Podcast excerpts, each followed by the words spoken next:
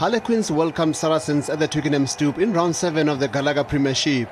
Both sides have won four of the opening five matches this season and are separated by just one point in the Premiership playoff places. The home side were the first on the scoreboard when Hugh Teaser touched down for a lead, while the conversion was missed.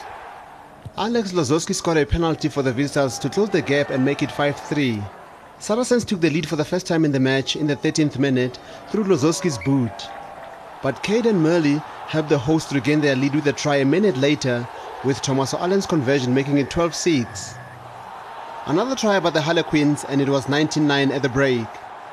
The second half saw Saracens fight back, getting their first try of the match in the 41st minute. Things got really hectic in the 72nd minute when Lozowski's boot leveled matters with little time left on the clock. A try by Jackson Wray for Saracens put some distance between the two sides, as Lozowski's conversion gave the visitors the much needed victory as they come from behind to register a 22 point to 29 win and claim derby breaking rights at the Twickenham Stoop. With crunch time fast approaching, the Springboks are getting their final preparations underway ahead of their Welsh contest this coming weekend in Cardiff. South Africa have been training at a camp in France in order to get used to the conditions in the Northern Hemisphere, with prop Steven Kitshoff saying that they've planned for any kind of weather.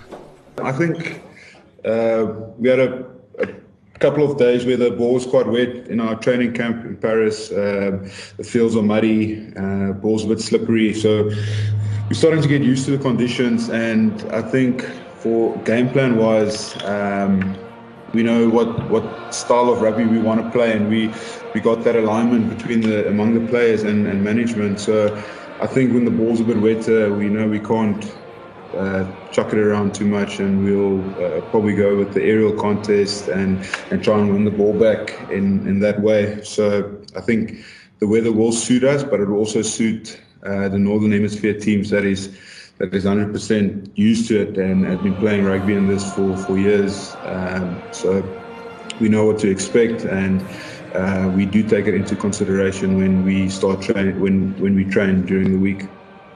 Cardiff has traditionally been an unhappy hunting ground for the Springboks, with South Africa having lost their last four matches in the Welsh capital and their last win coming there eight years ago.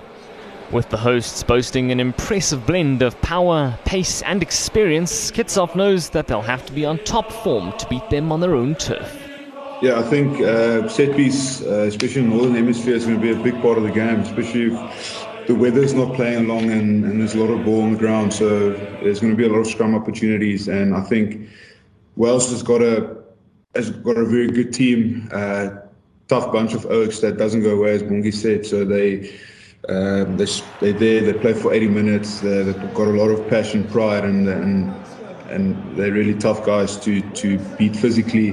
Um, and they, they, in every confrontation, they give everything. So I think when it comes to set piece, uh, especially scrum time, um, we're not going to change much in our preparation and how we do things. Um, I think going into technical stuff, it, it's I mean it's for the team, and you don't want to give all the secrets away. But um, we're going to adjust in, in what's going to work for us, and but our preparation will stay similar as what we did for for every other team uh, building up in this year. The Springboks begin their outgoing international tour with a trip to Cardiff to face Wales before they take on Scotland in Edinburgh with a replay of the 2019 World Cup final to follow as England hosts South Africa at Twickenham. Every tackle and try live on your World of Champions. Vodacom Bulls fly half Morné Steyn opted to extend his stay in Pretoria after signing a new contract with the reigning Carling Currie Cup champions till June 2023. With Steyn recently announcing his retirement from international rugby, the Union will benefit from the 37 year old's undivided attention for the next two seasons.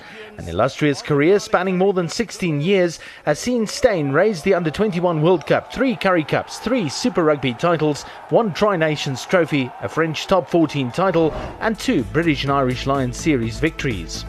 The announcement of Steyn's extended stay at Loftus was made by Union President Willem Strauss on social media.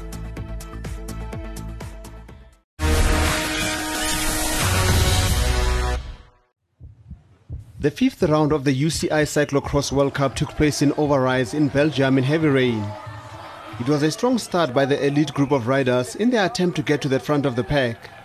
As expected, the race got very heavy from the mud and they had to slow down. But the trio of Michael Vanthourenhout, Toon Aerts and Eli Iserbyt took charge. In the last lap, the three riders went for a thrilling battle, with Iserbyt charging forward to put some distance between him and the others. He pushed hard to claim victory in Overijse with a time of 1 hour 28 seconds, his third win of the season. Eli Iserbyt is going to take another win. Iserbyt in Overijse. The mother of all crosses is going to be won by the World Cup leader. Eli Iserbyt takes his third win of the season, punches the air. He takes the win ahead of his teammate, Michael Vanthourenhout. Van Houdenhout was second with Aerts in third place. In the women's section, Denise Betsema opened the round in Overijse with a solo lead after the start. She was ahead of Vas Blanka Kata and Puk Pieterse. In lap 2 there were three leaders including Betsema, Pieterse and Vas after a slide by Betsema. After another slip, Betsema had to chase the leading pack to remain in contention, but the duo would not relinquish their 22 second lead over her. Betsema lost ground even further with Lucinda Brand in full pursuit in fourth place. In the final lap, Vas showed her strength and brushed off Pieterse, while Brand had overtaken Betsema to go third. Vas held on and took the 14 kilometer race in a time of 48 minutes 7 seconds, with Pieterse in second place, 15 seconds behind. Blanka Vas making her way in now to take her first ever World Cup victory. Blanka Vas gets ready to celebrate. The Hungarian champion uh, now starts to smile. She's going to win her first elite World Cyclocross. Blanka Vas wins in Overijse. Superb, superb race by Blanka Vas. Brand completed the podium finish. At 20 years old, Vas is the youngest winner of a UCI World Cup since Marianne Vos and the first ever Hungarian.